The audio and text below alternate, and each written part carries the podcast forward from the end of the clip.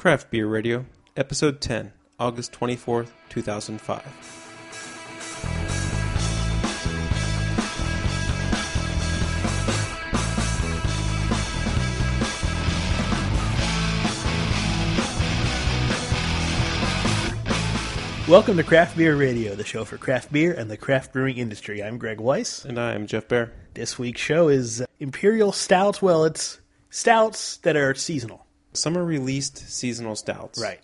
People were saying, you guys got to do Imperial Stouts, Porters, Stouts, Porters, Imperial Stouts. Well, here's our show. We're going to do some stouts. Yeah, we were going to make you wait off to the winter, but just a couple Imperial Stouts that are released in the summertime, so I figured it was a good time to review these beers. Absolutely. All right, let's start off with a little bit of business, though. Business. Things we forget to put in the other show, so now we have an official business category. We had 1,000 downloads of our last show. That's spectacular. At about 3:30, 4 o'clock today. There's nothing else we can do but thank you guys for all the support.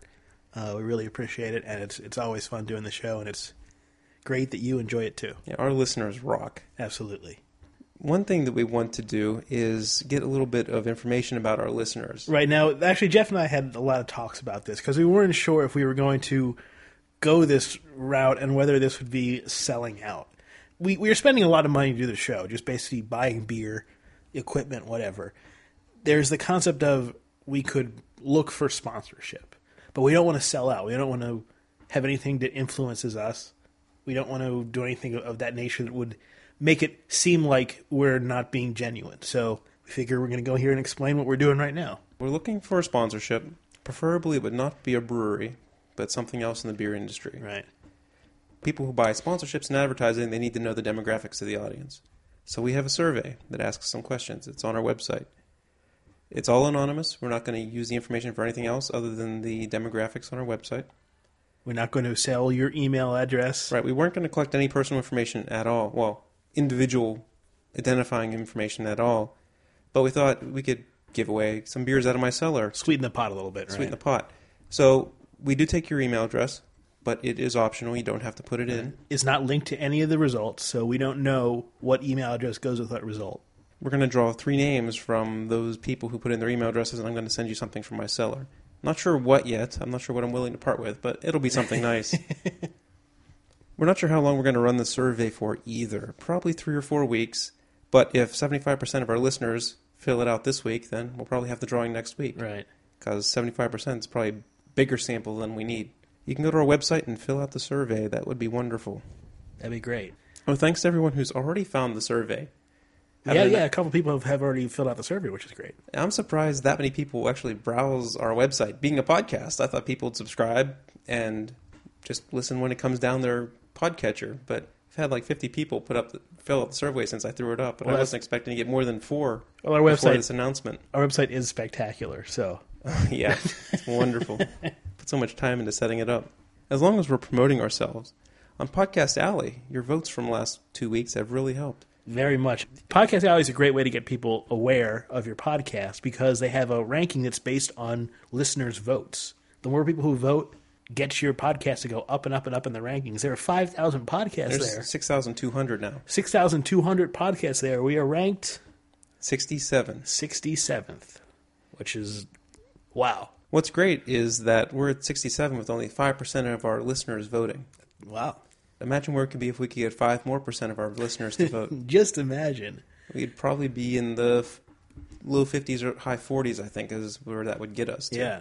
That would get us on the first page, the top 50, and we'd get even more exposure. The reason why we want exposure is not because we want lots of money from sponsorship, but because we want to promote good beer as much as possible. And that's really what the show's about. As long as we're promoting good beer, that's the number one focus of our show. Right. We're going to be doing the Oktoberfest style soon. And I'm not a huge fan of Oktoberfest styles. So I'm going to take suggestions from our listeners on which beers we should try for the show. I'm not against Oktoberfest. I've enjoyed some. Some I've felt were pretty bland. Okay. So let's have them pick the good ones. Yeah, if you could send us some good examples of Oktoberfest, we could probably. You only have to send us suggestions. Names, just the names. I don't mean send us beers. But if you want to send us beers, we won't turn those away. But if you just want to send us a good name, we can probably get it. For the most part, we can get the stuff especially stuff that's available in Pennsylvania. Right. Keep in mind we're in Pittsburgh, so right. We've got to find what's available to us here. Last bit of business that I wanted to bring up just before we finish here is that Basic Brewing Radio podcast.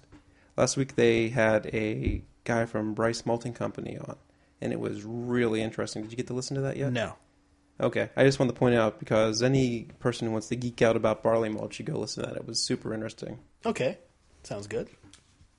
Next, we're going to move on to emails. We got a lot of great emails over these 2 weeks. Hopefully I got back to everyone. There was a couple that I didn't get back to for a while because I mismanaged what was replied to and what wasn't.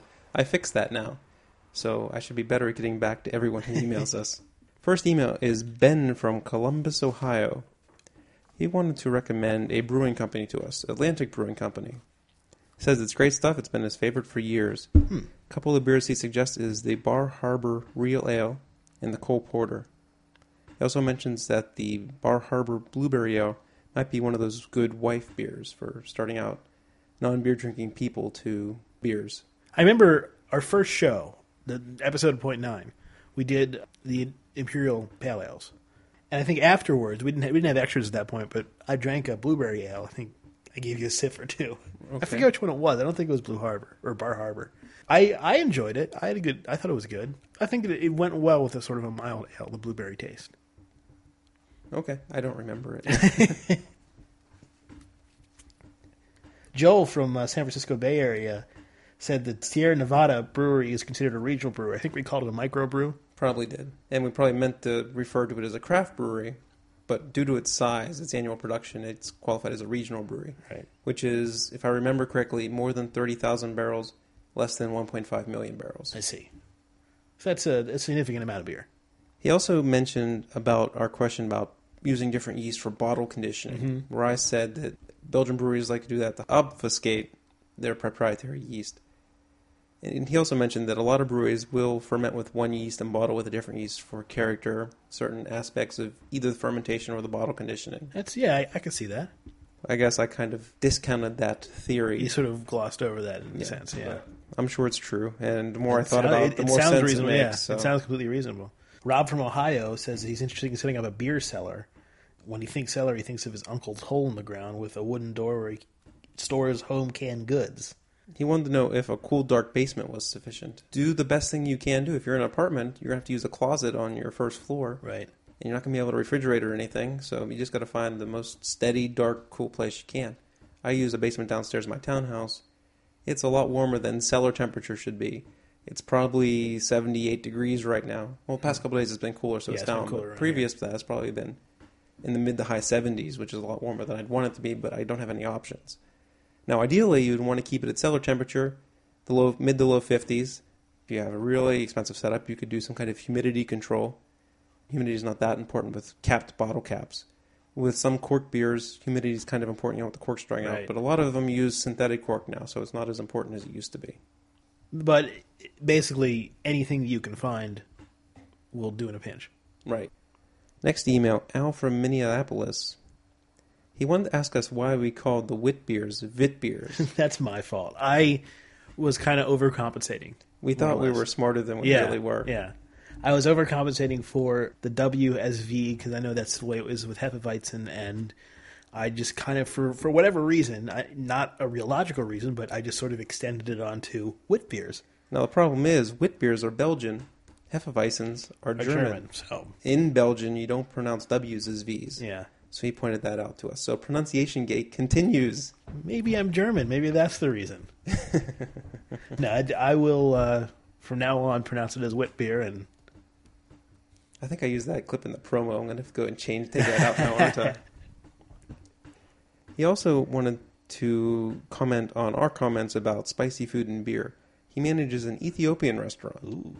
And I'm not familiar with Ethiopian food. I've had Ethiopian food. It can be good. A lot of bread, a lot of this sort of interesting bread that has, they give you other food with it and you sort of wrap the bread around the food and eat it that way. He started out talking about spicy food and he's comparing, saying that a lot of people think Thai and Indian, but Ethiopian food goes good with hoppy beers too.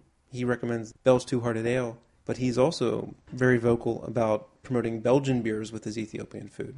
He gave us a whole long list of all these beers they've had on tap, and it's on like a pretty cool place to go. That's great. And we mentioned before that how great beer works with food and how we wish that more restaurants would have beer with food. In some ways, it's better than wine with food because there's so much more taste you can get out of the juxtaposition of the beer with the food, whereas the wine you're kind of getting... You're getting a lot of taste, but you're getting sort of... everything is kind of... worked into bright, white, or red. White goes with this sort of food, red goes with this sort of food. Whereas a whole bunch of different beer styles can go with a whole bunch of different foods. Maybe I'm being overly simplistic here and somebody's going to yell at me, but there you go. Okay, the next email we have is Drew from St. Paul, Minnesota. He sent us a very long and interesting email about the great taste of the Midwest, which we talked about a couple of times, which is Brew Festival. A lot of interesting stuff going on there. Twin Floyds of Indiana had 12 beers. I'm pretty sure he meant Three Floyds because he mentions Alpha King. Oh, okay. Farther down. 12 beers there, a mild saison to a sextuple. A sextuple. Never even heard of a sextuple. I could imagine it's 6 times as much grain in an Abbey style beer, but goodness. I can't imagine, but I want to try one. Founders drop flavor bombs left and right, he says, with the breakfast out, which... Man, I really want to try. We're going to have some soon. Really? Yeah. Jeffrey T. from the Good Beer Show is sending me some beer. That's great. Man, I can't wait for that. Triple IPA, Red's Rye. I heard about this Devil Dancer, this triple IPA. Uh-huh. It is insanely hoppy. Someone told me the IBUs, but I forget. It's like 200 IBUs or something crazy like that. And it's 13% or something. Might as well just bite into a hop. I think it was 200, they told me. Bell's had a tiki party. Showing off their soft and fruity beers. Tiki Party is always good. He says soft and fruity beers, but then he mentions how a double goes very well with a little umbrella sticking out of it. You know, I could actually see that. Yeah. I could see that working. Summit represented with an on-cask oatmeal stout. And I love cask stouts. I really do. He said this one was a little thin, but it was definitely drinkable. New Glarus Brewing, one of the ones he mentions, has a tasting of their Enigma. He says a hybrid of their sour brewing and cherry red that sort of sounds like a Flanders red, which is what was the name of that beer that we had? Rodenbach. The Rodenbach, yeah. Rodenbach, which I had just the other day. We got Fitker's of Duluth, Minnesota. They're a brew pub up in the frigid north. They're showing off their warming beers. They had bold oatmeal and imperial stouts. They had a single, double, and triple. He was disappointed they didn't have their wheat wine this year. So, all in all, just a bunch of really interesting stuff. It sounds like a great time. Wish I could have been there. Yeah, we're going to have to do something. Yeah, some way to get out there. Who knows? Because that sounds like a great fest. I was dreaming big the other day, and I looked up airplane tickets to Denver for the Great American Beer Festival. But I don't have $300 to spend to go to the beer festival. Yeah, and I just spent all my money on my Japan trip, so... Yep. Not going to have any time soon. James from Charlotte, North Carolina asks, when pouring a beer, how much head is ideal? Does beer style matter for head? And he also asks, how much is a barrel? Because we always mention how much a brewery puts out in terms of barrels. How much is a barrel? Yeah, we haven't defined barrel enough. Probably should do that once every couple shows, if not every show. I think we do that in the beginning. But well, for the head style, or the amount of head, I would say typically about 3/4 of an inch would be an ideal head. And it does depend on the beer and also the glassware that it's in. Some beers, like Belgians or wheat beers, and the proper glassware for those beers, your head could be 2 inches thick, even more sometimes. Or even but some glassware, like a double in a big tulip glass, essentially not a lot of head. You don't really expect that kind of stuff. So it depends on the style, but like you say, typically 3/4 of an inch. Right. The head is helpful in distributing aroma, which is 80% of taste. So it's always good to get that head out there. And a barrel. I did a little research just to make sure I had all the information right. Right. And apparently a liquid barrel is 31 and a half gallons, which interestingly is half a hogshead. Oh. I wonder how they came up with that one. But a barrel of beer is just 31 gallons, and that was due to tax law definitions in the United States. 31 gallons is a barrel, so just multiply the amount of barrels by 31. And that's how many gallons. Right. And just to relate it, the keg of beer that you're used to seeing at picnics and stuff, that is a half barrel. It's called a barrel, but you never see beer distributed in a barrel-sized container. It would weigh like 300 pounds and just be way too heavy. Okay, well, that's emails for this week. Thank you very much. We're going to move on to news. If you want to send us email, You can always reach us at beer@craftbeerradio.com. On to news. We mentioned last time Westvleteren. It was in the extras, actually. We mentioned it because Heather brought down the printout when we were doing the extras. Okay. And we said that there was that news story going around that Westvleteren was going to stop making their 12, their 8, and their blonde because it was so popular. And we're like, oh no, that's horrible. World's most popular beer on both Beer Advocate and Rate Beer. And they were going to stop making it. That'd be bad. But fortunately, they're not. Yeah, the story was misinterpreted. What really happened is, yes, the popularity is way up. And yes, they stopped brewing, just like they do every month in July. Mm-hmm. They take a sabbatical every year, and they go on retreat in July, okay, and they start brewing up in August, and they're making beer again.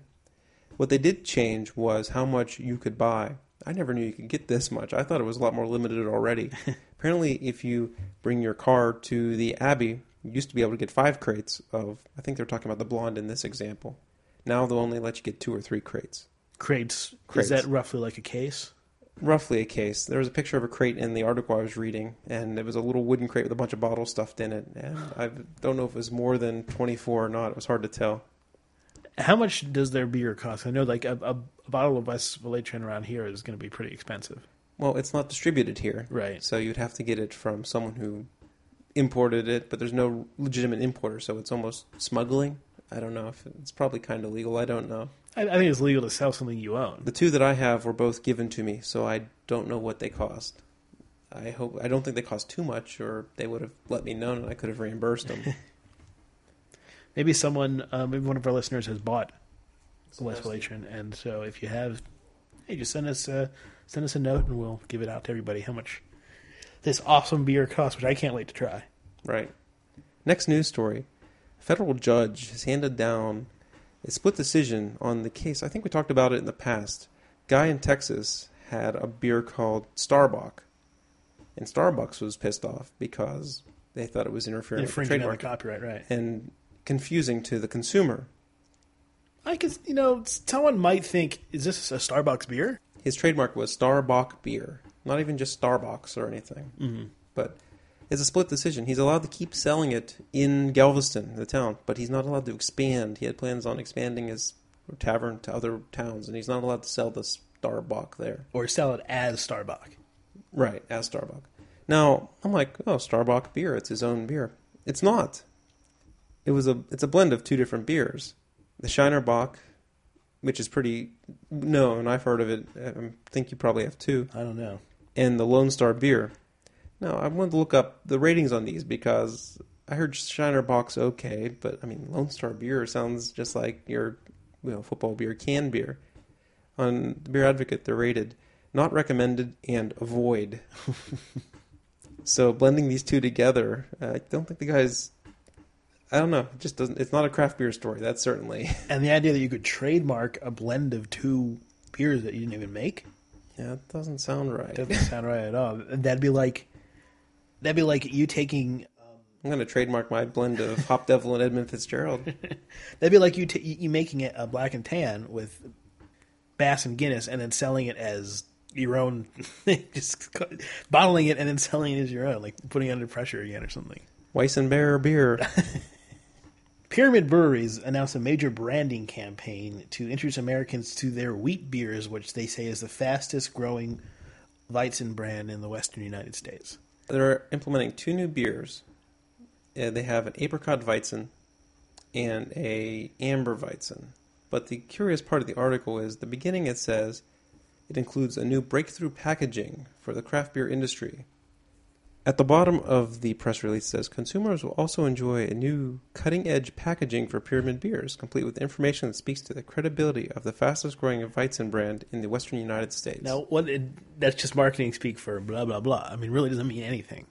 Yeah. I was thinking, oh, aluminum bottles, cans, something interesting for craft beer people. But no, they're going to have a pyramid-shaped 6-pack holder or something. That's probably retarded. What it's going to be. I mean, they're not going to have pyramid-shaped. Maybe they'll have like Capri Sun. They'll make their own little containers. Capri Sun. Hey, you can make them out of silver material. They wouldn't let light in. Yeah. You can put them in your pocket. There you go. I'm sure that would be delicious. Under pressure. Those are handled up really well.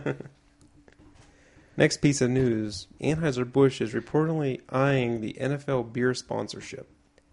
I just thought this was a little bit interesting. Coors is up with theirs. They paid $300 million in 2002 for the rights. To the official beer of the NFL, essentially. Official beer of the NFL. What this really gives them is it lets them use the NFL shield and the Super Bowl logo in their advertising. Mm-hmm. That's it. It's a lot of money for that. And I wonder if even among the people who enjoy the American pale lager, if that really resonates at all. It's all about impression, though, you know. Oh, the football players, this beer supports the NFL, supports my team, and I like my team, so I'm going to support this beer. I suppose. I got to think the Twins have a more lasting impression. I would hope so. Looters raid crashed beer train. This is an interesting story. This weekend in South Africa, Waterval-Boven, 200 kilometers east of Johannesburg, there was a crashed beer train, and hundreds of looters came and police had to hold them back. They were trying to steal beer. There was 180,000 crates of beer on this train. 500 of the crates got stolen, and one lady died. Apparently she fell under the wheels of a truck. Okay, this next story. There's a brewery in the United Kingdom called Green King. I'm not familiar with them. I have heard of Old Speckled Hen. It's one of the beers they make. Yeah.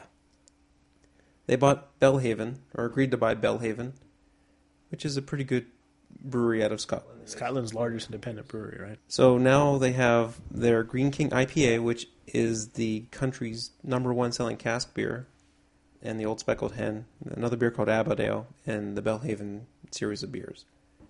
Pretty big beer news for United Kingdom. It's pretty interesting when their biggest breweries make good beers, and our biggest breweries make whatever they make. Well, then we have an interesting tradition mostly because of Prohibition that caused the beer to be so consolidated in this country, that turned everything into this sort of this pale pilsner, pale imitation of a pilsner, you could almost say. Yeah, it's a good point. For those who don't know, before Prohibition, there were small breweries in every town in the United States and made all different kinds of beer, and a lot of that was forgotten. Few breweries were able to hang on throughout Prohibition by making things like root beer, other things, near beer. So a lot of them made cheeses. I think Yingling made cheese during Prohibition.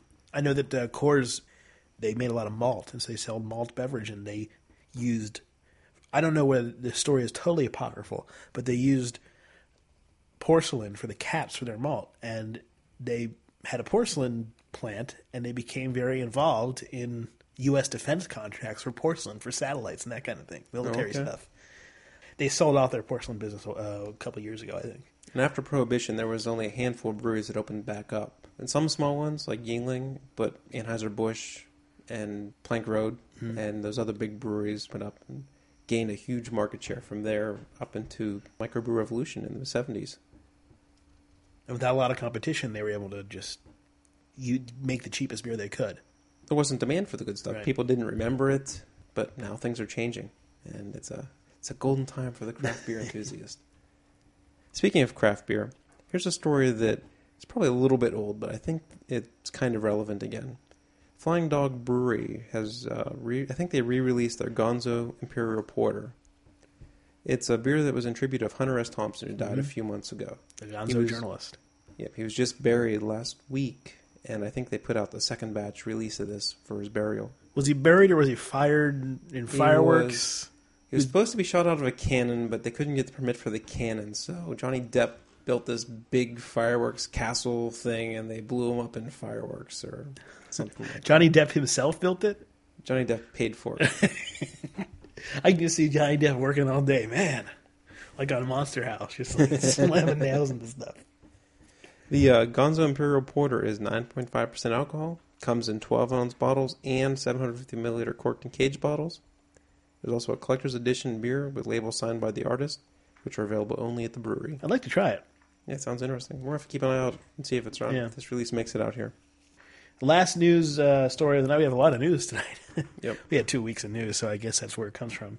Miller is dropping their test of a fruit-flavored malt beverage. Now, this is interesting because last time we mentioned that Budweiser is going to start marketing a fruit-flavored. They were starting their test, right? And Miller's just given up on their test. Well, now, they were starting fruit beer, and this is fruit-flavored malt beverage. Oh, okay. You're right. So you know, it could be a little bit different.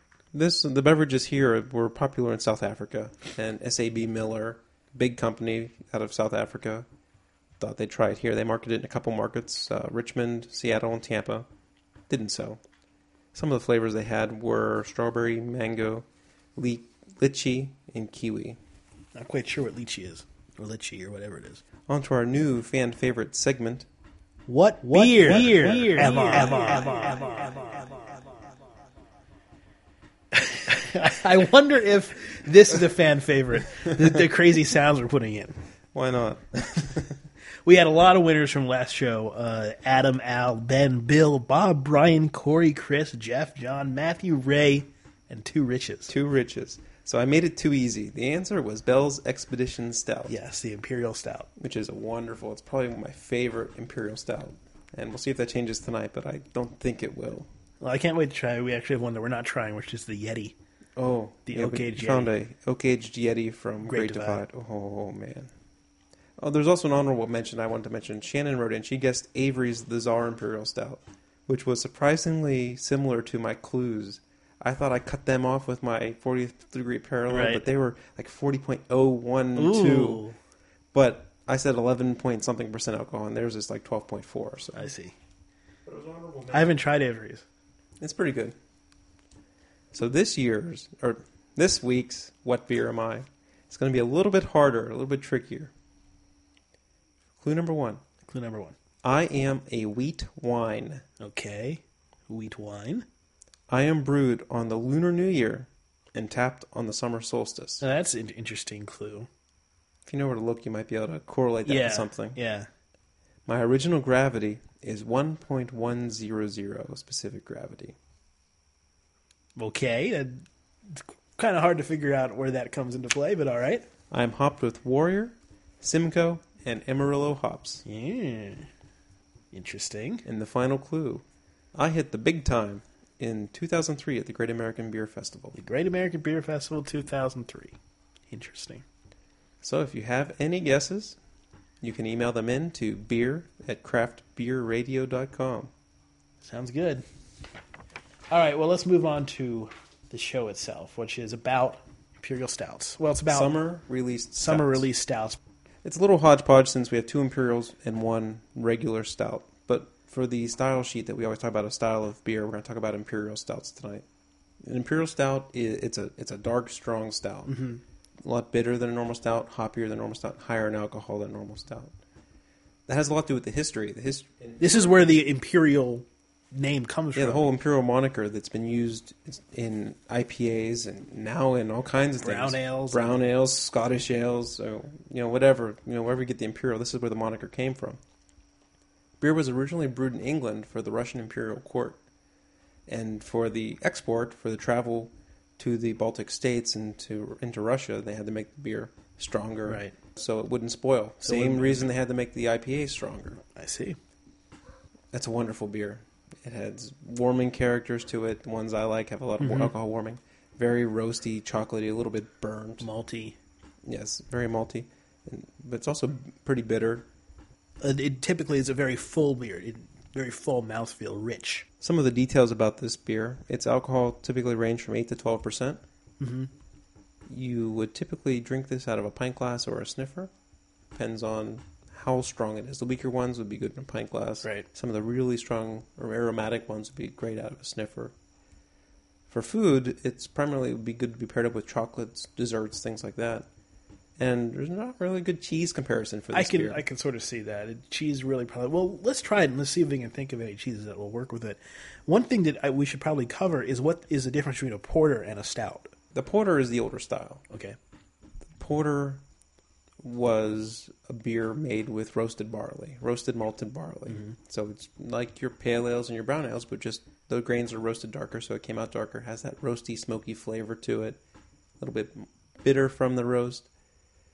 The stout is a newer variation of that style where they added unmalted roasted barley into the mix. I see. And that's the primary distinction between porters and stouts is that unmalted barley. And the malting process, what that does is that you germinate. You start to germinate the barley seeds, and it creates an enzyme which helps with the mashing process where you want to turn the starches into sugars. And it does a whole bunch of changes to the beer, more than I knew. How I mentioned at the beginning of the show, check out that Basic Brewing episode. Here again, if you want to learn all about malting, you need to check that out because it's more than I can cover. And we'll put a link to Basic Brewing Radio in our show notes. Sure. Okay, well, that's very interesting stuff. We're going to move on to our first, which is not an imperial but a regular American stout. I was down in Maryland recently, and I saw this beer at a bottle shop. This is Blue Ridge Stiefel Stout, which is brewed in Frederick, Maryland. The reason this beer has qualified for tonight's show is it is a spring seasonal stout. As an alcohol of 6%, so it's not exactly a small, a low alcohol beer. I mean, it's a pretty strong stout. It's won several awards, won the People's Choice Award in Brickskeller, D.C., the silver medal at the Cheers 1 World Beer Festival, silver medal at the World Beer Cup in 1996. Frederick Brewing Company is bigger than I thought. They have a annual production of 40,000 barrels. I was looking at their website. It was kind of confusing. I think they're a contract brewer. They mentioned Penn even on their thing, so I don't know if they brew some Penn there. I tried to find more information, but I wasn't able to look it up. They listed some other breweries, and I think they might contract brew. Okay. I'm sure someone in the Baltimore area who knows will let us know. And what you get, you're looking at this and you see a dark, very dark beer, not a great deal of head, but it is opaque. Yeah, light is not getting black, through this beer. But there is a little bit of ruby highlight towards like the bottom edge of the glass where you got a very little bit of beer between the glass. I see some ruby highlights. Yeah, I can see that too. I see what you're saying. It's nice and thick. It has a thin brown head. Really has some interesting aromas coming off. Almost an oak aroma. It has a little bit of a burnt aroma to it. It's kind of the aroma that you typically get out of imperial stouts. So maybe this is more fitting than we thought. Yes, it's quite fitting for this show. I mean, this beer doesn't have the alcohol. It's at 6%, but it has a whole bunch of... I'm getting some coffee flavor. Coffee in there. A whole bunch of roasting flavor. Yeah, a lot of roastiness that comes. A lot of roastiness that comes around. Sort of, I'd almost say in a band around the back of your tongue. Long after this beer is gone, I'm still breathing it in over my tongue, and I'm getting more and more coffee now. This is a very aromatic beer. Mm-hmm. Really, it's really very noticeable. In the back of your tongue, there's kind of a bitterness. The front of your tongue is tasting this sort of coffee maltiness that's coming through. And it almost tastes like I can taste some of that sort of oak in there. I don't think this is oak age, but I can sort of it tastes like it has that character to it.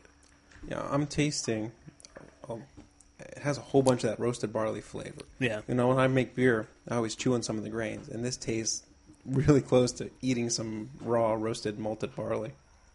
A comparison, you know how I said I like that Bell's Expedition Stout a lot? This has a lot of the same dark, dry, roasty flavors that the Expedition does. It's very similar, and not having the alcohol. It's not quite as creamy as the Bell's. The roasty flavor-wise, it's very similar. I say it has sort of a lighter mouthfeel than the Bell's, but it's got a very, very good flavor, very drinkable. Yeah, it's still quite chewy. I wouldn't say it has a thin mouthfeel by any means. It's thinner than the Bell's, is basically all I'm implying. Yeah, I'm trying to figure out if there is a cheese that would go with this. And I think a cheese would probably change it too much. I mean, some kind of cheese dish, like a brie with some strawberries or something might go with it. Cheesecake. Cheesecake would go with it for sure. But chocolate. Chocolate with this. Oh, yeah. I mean, delicious. This is a lot like a mocha taste. There's a sort of darkness, this dark sweetness that comes through. That's very much like chocolate. It's pretty good. Yeah, it's a pretty good stout. It's definitely. I love when you try a brand new beer from a brand new brewery and it turns out this good. That's good stuff. Did you say everything here about? Brewery started in 1993. I don't think I mentioned that. Their website is frederickbrewing.com. Frederick is spelled F-R-E-D-E-R-I-C-K. Yeah, I wasn't able to get any gravity, bitterness, kind of hops used. I didn't have time to email any of the breweries this week. So. Oh, well. This beer has a tremendous coffee aroma to it and flavor. I've had coffee porters that haven't had this. I'm letting this sit. if you just sort of let it sit on your tongue and breathe air in, you get more of that just flavor just kind of wafting around in there. Really lays on the tongue well, give you this nice sweet finish that's not terribly bitter. Yeah, it just keeps going over your tongue, and more roast and more coffee and more chocolate notes. It's so good. We don't know where this is distributed. We weren't able to find it around here. I was glad to be able to find this while I was in Maryland. So any of you who are in Maryland, look for it. And send more up this way. You won't be disappointed. Well, our next beer is Peg Leg Imperial Stout. This is another Maryland beer. This is from Clipper City Brewery in Baltimore. We've done Clipper City before. I think we did their Pale Ale. Or their Amber Ale. It was the American Pale Ale episode. Right. Which I think we both enjoyed. This is an Imperial Stout, available August to November, 8% alcohol by volume. Clipper City is distributed in Maryland, Virginia, Pennsylvania, New Jersey, Massachusetts, Connecticut, and Ohio, with an annual production of 12,000 barrels. And this one is pouring, again, a very dark black with a little bit of amber notes, just sort of what you would expect out of this style. The head's a little bit thicker than the Frederick, with about a half an inch or so. And this one is interesting because I'm getting more of a hoppy aroma from this. Yeah, it's a little hoppy. It's, you were expecting something similar to the last beer we had, since now we're actually drinking Imperial Stout. And it doesn't have the roasty chocolate coffee flavors that you were getting out of the other beer. I'm just sort of getting sort of a hoppy aroma, maybe a little bit of orange note on there almost. Beer does have a fuller mouthfeel. Yeah. I'm wondering if we're not able to pick up the roastiness that is in this beer because the last one had so much to it. This one, it is more hoppy. It has an almost fruity flavor to it. Yeah, I was noticing some kind of fruit in the center of the taste there. I wasn't able to pick out exactly what it was yet. Like I say, I'm almost tasting almost an orange, some sort of citrus flavor in there. Which is strange because it doesn't really have a citrus hop. This is hopped with Fuggles and Styrian. Yeah, so Goldings. It should be a pretty traditional earth. Those hops have earthy characters to them normally. So most of this flavor is probably coming from the yeast. Not, again, I mean, you're expecting more maltiness, but it's not really coming out. It's very smooth beer. You can taste more of the alcohol on it. You get sort of that alcohol burning in the back of your tongue. And the front is sort of dominated by this flavor, which is distinctive for an Imperial Stout, this fruitiness that's coming. Yeah. I'm still trying to, what kind of fruit is that? Is that this? Is it that? And I'm not able to pick it out clearly, but it starts out with the fruit, and you get a little bit of the warm at the end, which is... I could see this as a summertime Imperial Stout. Uh-huh. It's a lighter-bodied beer. It's not bad. It's not my favorite Imperial Stout, but for the season that it's out, there's not too much... Well, I guess there are year-round Imperial Stouts. You can get Old Rasputin from North Coast all year round. Right. I think Rogues is out all year, I believe. You can find others, but... I wonder if this is some...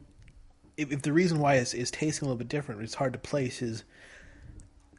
As I'm letting it sit in my mouth a little bit, I'm getting more of a grapefruit taste. And I'm wondering if the grapefruit with the malt is kind of making this interesting flavor. Yeah, I'm getting a little bit of the grapefruit, I suppose. I wouldn't call it spot-on grapefruit, but it's similar. It's the closest thing I can imagine, because orange doesn't quite fit it. The reason why I say orange is, I think because of the way the alcohol is flaring around the sides, is giving a push towards that citrusiness that you get from a really bright orange flavor. Yeah. But the flavor doesn't quite match an orange. Yeah, it's an interesting beer, because I won't say it's bad. I saw the rankings on some sites, and I thought... After drinking this, I think it's underrated on where I was looking.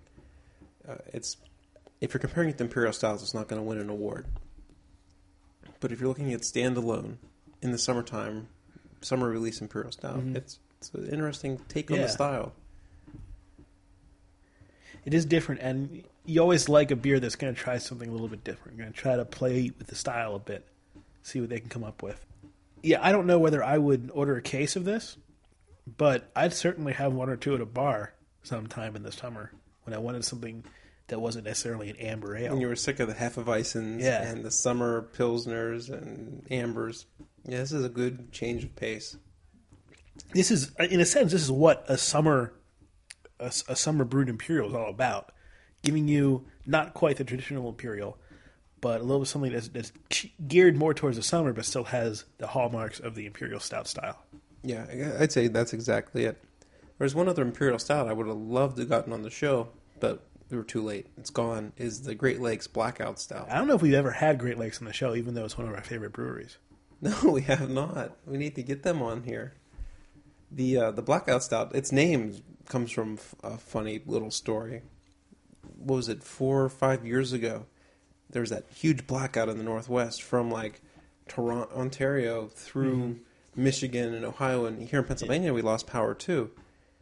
And that's right. I was in Cape Cod at the time. I remember we didn't lose power because it was during the summer. I was in Cape Cod, and everywhere else on the coast they lost power, but just parts of Massachusetts didn't lose power. I think New York it lost power. In New York everywhere. Yeah, and well, they brewed a black beer in honor of the blackout, and so they came out with a summer imperial stout too. I've had that beer both on draft and in bottle. I think it is much better on draft. Maybe I should try bottle a few more times on the show. Obviously, we would have tried it in bottle if we could have. Wasn't able to locate the stuff. As this warms up, I mean, it was pretty warm because we served these warm anyway for the most part, not very cold. But as this kind of warms up in our hands, some of that fruitiness, and I guess as we taste more of it, some of the fruitiness is going away and more of the alcohol, more of the maltiness is coming through. I got like a sip left. Greg just finished his, and you get a lot of the alcohol warming out of it. And I'm not complaining because that's one of my favorite parts of these imperial stouts. That's the reason I like the Expedition and the Old Rasputin are two of my favorites, because they have more warming than, say, the Storm King or the Brooklyn Black Chocolate Stout does. Mm-hmm. This was a really interesting change of pace from the first one, from the Frederick.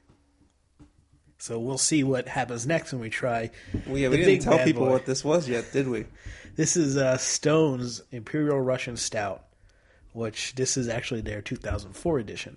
Yes, it just came out not too long ago, but our bottle shop D's put out some of last year's bottle. So that will be nice, having an imperial stout that's been aged for a year. Yeah, we can we don't have this year's to kind of see what the difference is, but this has been aged a year. We'll see how it tastes. Yeah, Stone in their fun labeling stuff. You know, interesting. Says, yes, limited early summer 2004 release. Bogartsky while you can. At the bottom, it says product with a K, P-R-D-O-U-C-K-T, product of USA, comrade.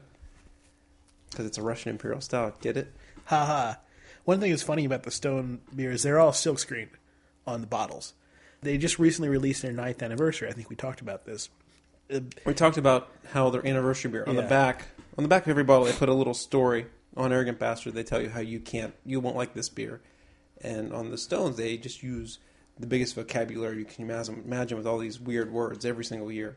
And Greg showed me a picture of the back of the 9th anniversary, which has a lot of interesting words and. It's funny because they're so interested in language, yet they have a quote at the bottom of the beer, which is attributed to Gandhi. Well, they spelled Gandhi wrong. So I just found that was funny that they're so interested in language, they spell Gandhi wrong. Oops. And it's silkscreens, there's nothing they can do about it. This beer looks delicious. Look at the head on this thing. The head is one of the darkest heads I've ever seen. Yeah. This one is pouring just really dark, and the head is dark too.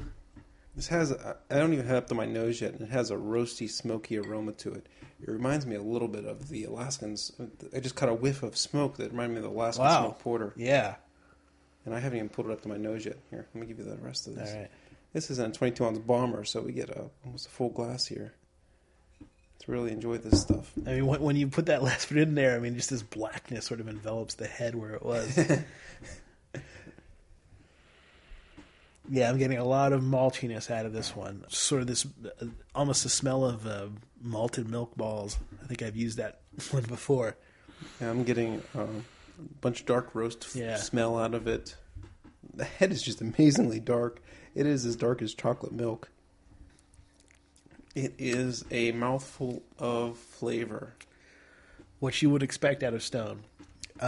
You immediately hit with... The first thing you taste is just chocolate, just straight-ahead chocolate. Then it kind of evolves into more of a malted barley sort of taste that hits you around the tongue, goes back into the back where it becomes more alcoholic and just warming. My first sip, the alcohol was actually more subtle than I expected it to. And maybe as it warms, as we get more used to the other flavors, it'll come out more. But my first sip didn't stick out as much.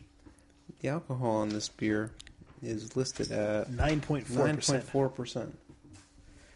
It's a lot of alcohol. Actually, that was 9.4% was this year's on one of the sites where I was doing my research. This is 10.8. That's what it was. The site I was doing my research, it said 10.8. I went to Stone's website and it said 9.4, so I updated my list here. So this one is more higher enough. Does not taste like it's that much more than the peg leg, the alcohol-wise, the warming you're getting out of it. And you'll notice with some imperial stouts, they do a really good job of hiding that warming. Black chocolate stout is a fairly strong beer, and there's almost no warming flavor in that at all. That's true. And what's interesting to me about this one is that the other one sort of left you with other lingering tastes. The Frederick left you with sort of a lingering coffee. The peg leg left you with this lingering fruit. This is leaving more just a lingering bitterness. Yeah, I'm getting a little bit of black licorice in the aroma, the lingering aroma afterwards. Just, a little bit of that sort of anise-like flavor. Yeah, I got a whole bunch of that in this sip. We'll see what next sip reveals. As is typical for Stone, this is a very bold beer. Oh, Stone rocks. Greg thinks they tend to overdo every single one. He's mentioned that in the last show, or the previous show before that. I enjoy being bowled over by flavor on occasion, and this is a good example of being bowled over. Yeah, this is... I'm not going to say that I don't enjoy it, but I am going to say that this is one of those beers that you have one of and that's enough. Oh, absolutely. Yeah. I mean, not just drunk alcohol-wise, but your taste buds are begging you for vacation after you drink one of these. You are being absolutely assaulted, taste bud-wise, with this beer. And it's a good thing because every once in a while it's good to have that. But this is not a beer you can drink. You would buy one bottle of this and that's enough. You don't want to buy a case worth of this stuff. Now, could you imagine comparing this beer to Samuel Smith's Imperial Stout? Samuel Smith's is the English brewery, and they make a traditional Imperial Stout. And this thing is probably quadruple or quintuple Imperial compared to a traditional English. Yeah, this is very, very American in style. It's going to bash you over the head with as much as they possibly can, which is Stone style. I don't know. I mean, I'll be totally honest with you. Like all Stone beers, it's kind of getting a little bit overwhelming. Yeah. It's work to get through this beer, to get to the bottom. It's just flavor. And it's horrible to say that too much flavor is unfortunate, but... I'm glad we did this one last because it would have been tough to get through all this. And also, not just to get through it, not because it's difficult to drink, but... if we had beers after this one, I mean, they'd be just totally drowned out because of all the flavor this one's giving us. You want to try a Pilsner next? How about a light American lager? Yeah, let's get a Budweiser Select up here. Hey, it wouldn't taste bad then. It tastes like nothing at all. Yeah, this one... Whew. I think this would really... What this needs is some ice cream. It needs something to kind of help it along. Some sort of food. Chocolate cake. But then again, I don't know if this would be too filling. I'm trying to picture. I see the other two I could see going with chocolate and some kind of dessert better.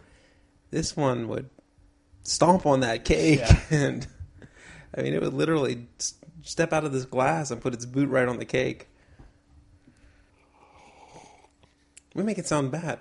Make this beer sound like it's not right, but it's good. But you might need three people to finish up Walmart just because you just want a little bit of it. Yeah, I don't want this much. I mean, I have more than half the glass left, and I don't know if I can finish it just because it's so much. It's so it's like a cake that's so rich. It tastes really great, but you don't want to finish a whole slice. Right. That's exactly it.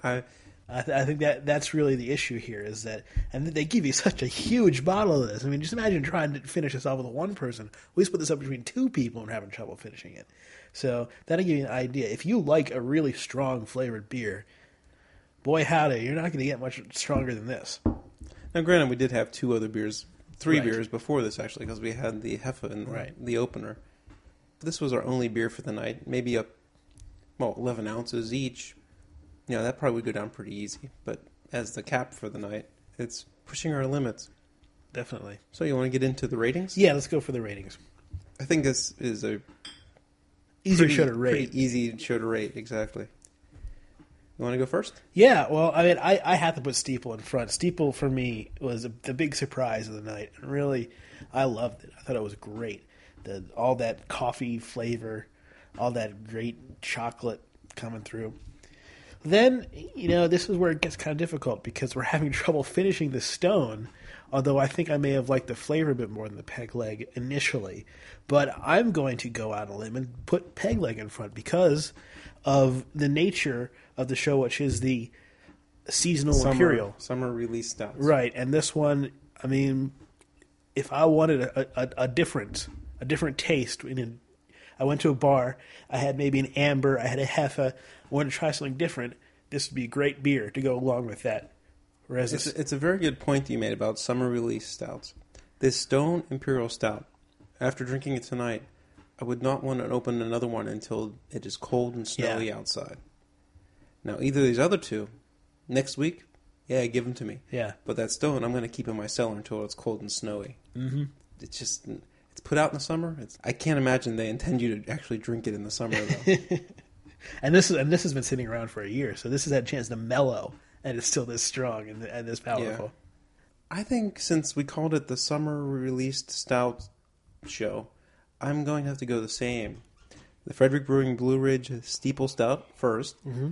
It surprised the hell out of us with all the flavor and the roastiness and the coffee and the chocolate that it had. Peg Leg second. It didn't kill you with flavor, but it was a nice drinking stout, imperial stout, for the summertime. And it didn't kill you with alcohol either.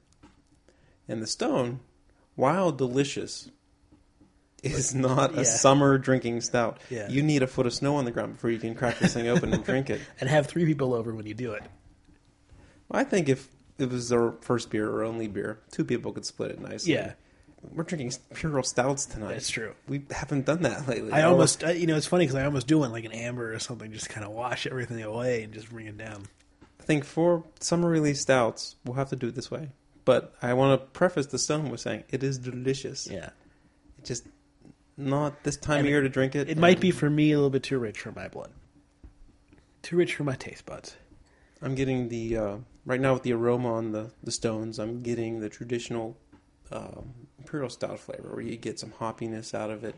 Yeah, I agree. You get a little bit of the alcohol that's evaporating and sitting in your glass, and it's the smell that I expect to find in those imperial stouts, and it's good. It's just, man, that's a big beer right there. Not big as in size, but big as in full and flavorful. Right. And like I said, I need a foot of snow on the ground before I drink another one of those. I agree. Well, in Pittsburgh, we won't have to wait too long for that to happen. No, we won't. I think we're going to be in eternal darkness here in another month or so, right? Something like that. Well, I guess that's it for the show this week. Yep. You know, we haven't decided what we're going to do next week, but we'll figure it out. I have a little bit of an idea, but we're going to see if I can find the stuff. Okay. So thanks for listening, everybody. Yes, thanks a lot. And you can always email us at craftbeerradio.com. And... vote for us on Podcast Alley. Yes, vote for us on Podcast Alley. Leave a comment if you want to on Podcast Alley. We read those too. Yeah, I'm just curious who the person is that wrote, "These guy rocks." Well, thank you. Or is it "This guy's rock"? This guy's rock? That's what it was. It was "This guy's rock." This guy's do rock. Hey, maybe he was having a beer. Maybe. All right. Thanks, everyone. Thanks a lot.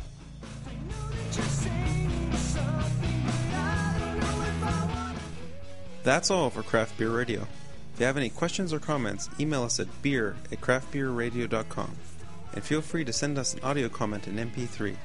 Our intro and closing music is Lameface by Feeble Wiener. You can find a link to Feeble Wiener on our website. Craft Beer Radio is released under the Creative Commons license. Check out craftbeerradio.com for more information.